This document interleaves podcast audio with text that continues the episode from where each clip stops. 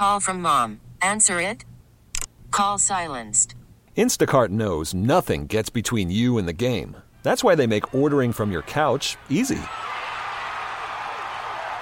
Stock up today and get all your groceries for the week delivered in as fast as 30 minutes without missing a minute of the game. You have 47 new voicemails. Download the app to get free delivery on your first three orders while supplies last. Minimum $10 per order. Additional terms apply.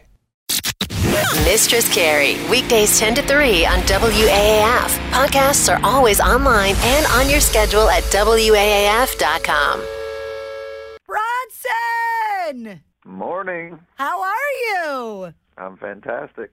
Before I get into what it is that you're calling about, can I just ask in all the years that you played professional baseball, which I believe is 17 seasons, right? I played, yes, about 17 in the big leagues, but I had about another five or six in the minor leagues. In all those years that you were a pitcher, did you break anyone else's thumb but mine? I don't think so. Maybe uh, you know what? That's not true. Car- I think I think I might have broke a pinky. Carlos Lee from the White Sox. Um, I think he was with the Astros at the time. I, I, I ended his season in, in, in late August one year, and he thanked me for the vacation.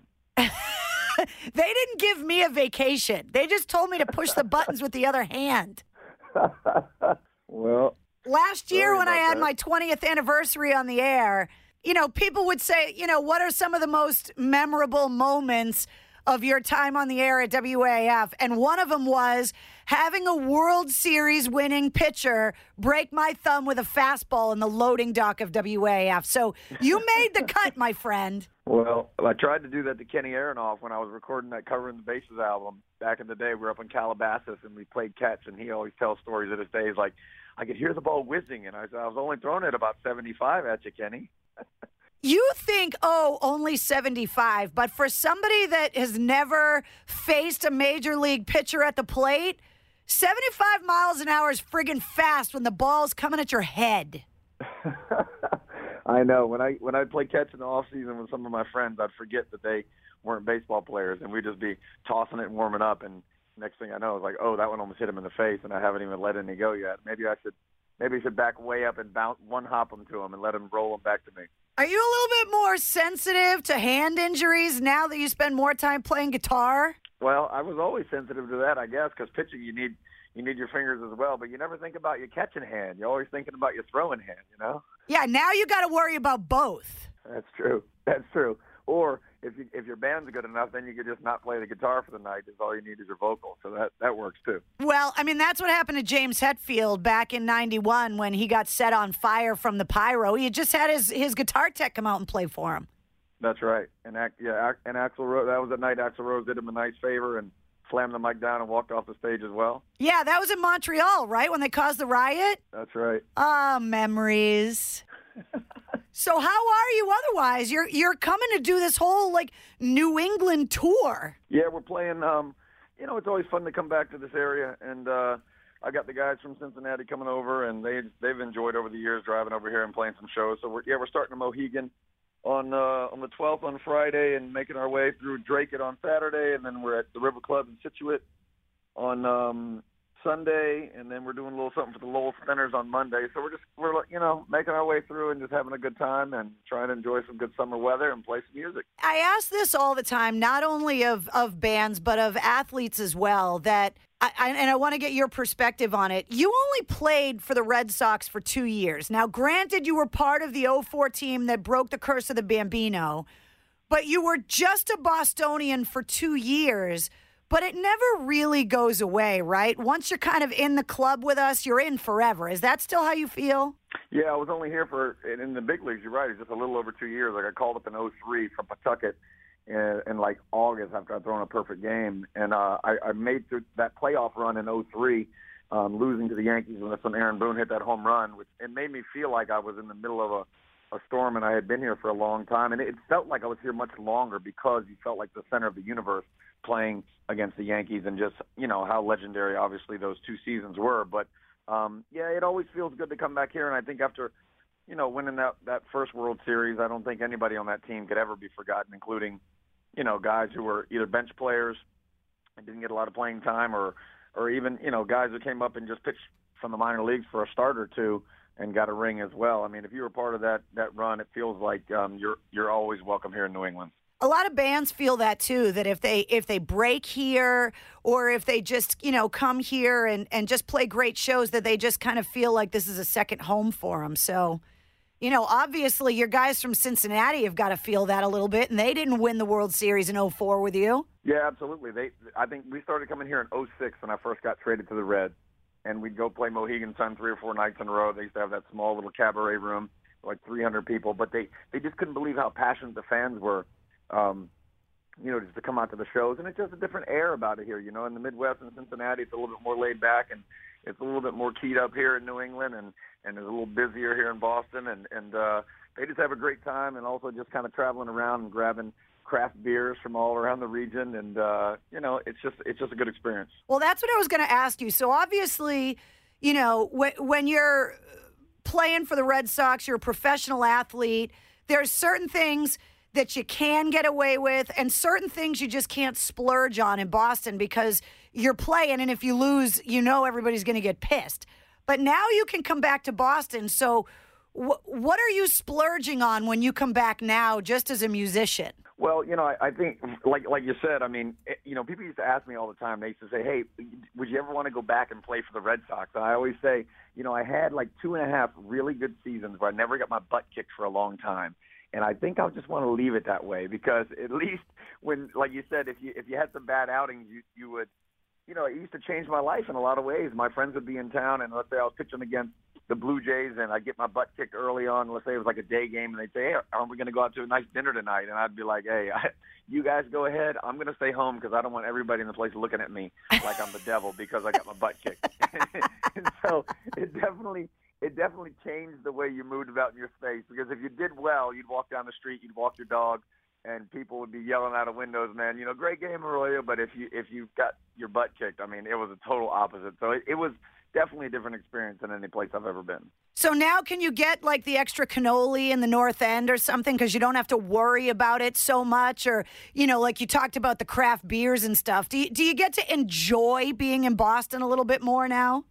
Yeah, absolutely. I mean, you, you just it's not so pressure packed. You don't feel like you know every day. You know, I mean, I was playing music at times, and even the general manager Theo Epstein, you know, would call me to the side sometimes and be like, "Hey, I saw you were up in Portland yesterday, and it was all over the news, and a thousand people showed up or whatever it was, and man, you know, if you pitch bad tonight against Anaheim, they're going to be all over me because of it. So, you know, there was there was always that sort of pressure off the field, and also like just not having to take care of your body is really nice. Like you said, like go down the street and grab an extra piece of pizza and not worry about it. it it's been nice to be retired and and be able to play music and or just you know hang with your friends and do whatever it is and not have to be counting calories or worried about what time you go to sleep. So I can I can live a little bit of the rock and roll lifestyle if I want to, stay up late, sleep all day.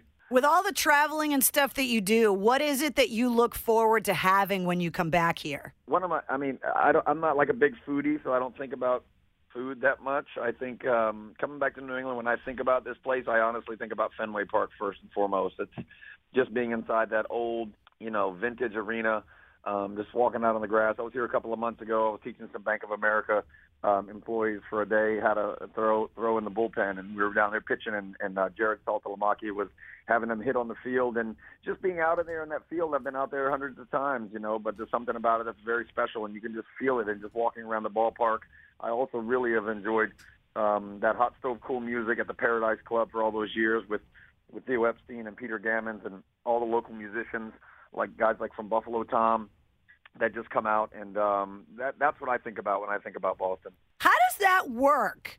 You win a World Series with the Red Sox. Do you get some kind of super secret squirrel pass that gets you into a secret door at Fenway for life? Like, you know, what what kind of perks do you get that that the rest of us have no idea exist? Yeah, I don't know. There's nothing really official, you know. I think it depends on probably who you are, how long you played for a team, the connections you made with the people who work there. Because that that's what people don't realize is with a major league baseball team, the guys who work in the clubhouse, who put out the food and run errands for people and and um, do the laundry, those guys are there usually for a lifetime. They're there like 30 and 40 years, and so if you're good buds with those guys, you're usually always welcome. Or if, like you said, if you win a World Series, or if you spent nine years like I did with the Cincinnati Reds, it feels like home. You usually can walk into these locker rooms and you don't get any um, any beef. So usually I just call the clubhouse guys and go down there, and or the security guys. You know, everyone always remembers you that works at the stadium because they're around it every single day. But there's really no like official pass. I think um, the only thing official I have is if you played eight years in the major leagues, you get this gold card and it's this big metal gold card, and it, it gives you two tickets to any Major League Baseball game you want. So you can just walk up to the will call window and slap that thing down and get a couple tickets if you want. No way, really? Yeah, that's really cool. You got to have eight full seasons in the major leagues though, and um, you know I've never used it because usually if I'm going to the ballpark, I usually would already have known the traveling secretary and would have just called them up and asked them for a couple of tickets. But I guess one of these days I have to go to some random ballpark, maybe in Tampa or something, and and uh, just walk up to the window and see if I can use that thing. Bust out the Willy Wonka gold ticket. That's right. Does it work in reverse?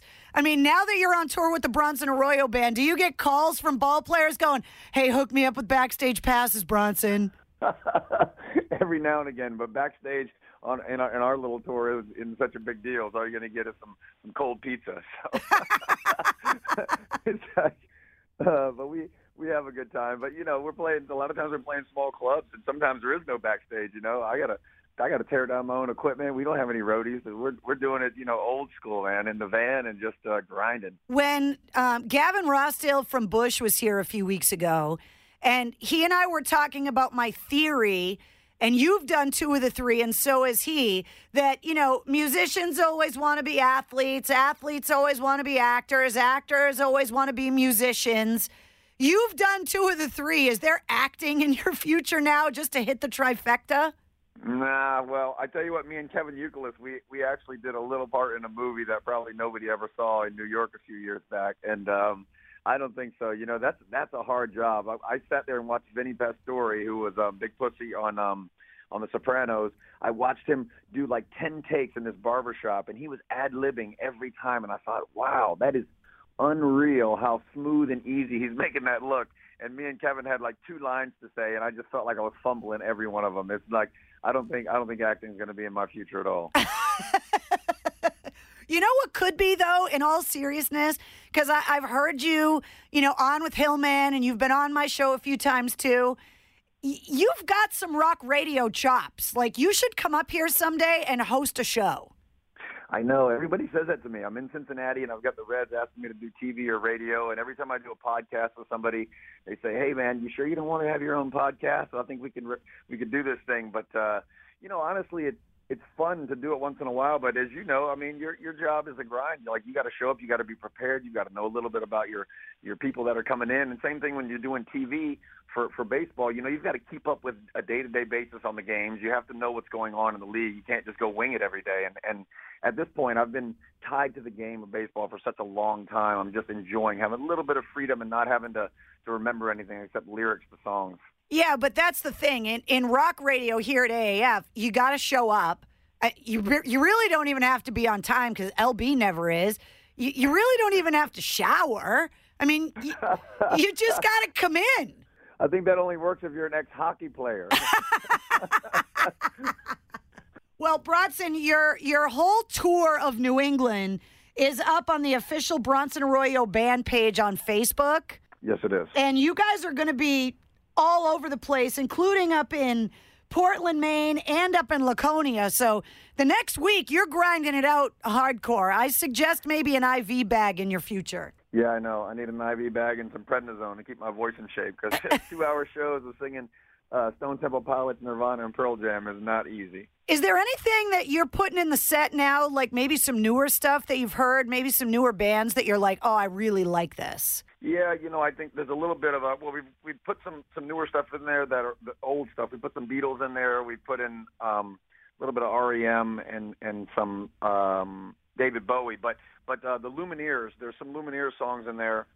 Sometimes, depending on the night, the set list is different every single night, and uh, I usually do it, you know, maybe an hour before the show, depending on how my voice feels and what you know what we felt like from the night before went well and didn't go well, or you're feeling a certain vibe that night. But the Lumineers has been a band I've listened to over the last five years. Really enjoyed all all uh, three of their records, and um, that gets in there sometimes. Before I let you go, I, I got to ask you if you've talked to Big Papi, if you've you know called him or reached out to him, and just how he's doing. And Yeah, I've had I've had uh so I've got a buddy I played with in the minor leagues with the Pirates here that's um uh still in contact with his father. And so we've just been kind of keeping tabs on him from there because he's been getting inundated with a lot of people obviously and his um you know Tiffany his wife I think is trying to keep people at bay a little bit just to let him rest and not have so many people on top of him. So I've not tried to reach out to him directly, but through through my buddy Mario, um, you know, they say he'd moved from an ICU room to a regular room, and he's he's resting and doing much much better. So hopefully, we'll get in contact with him when he gets um,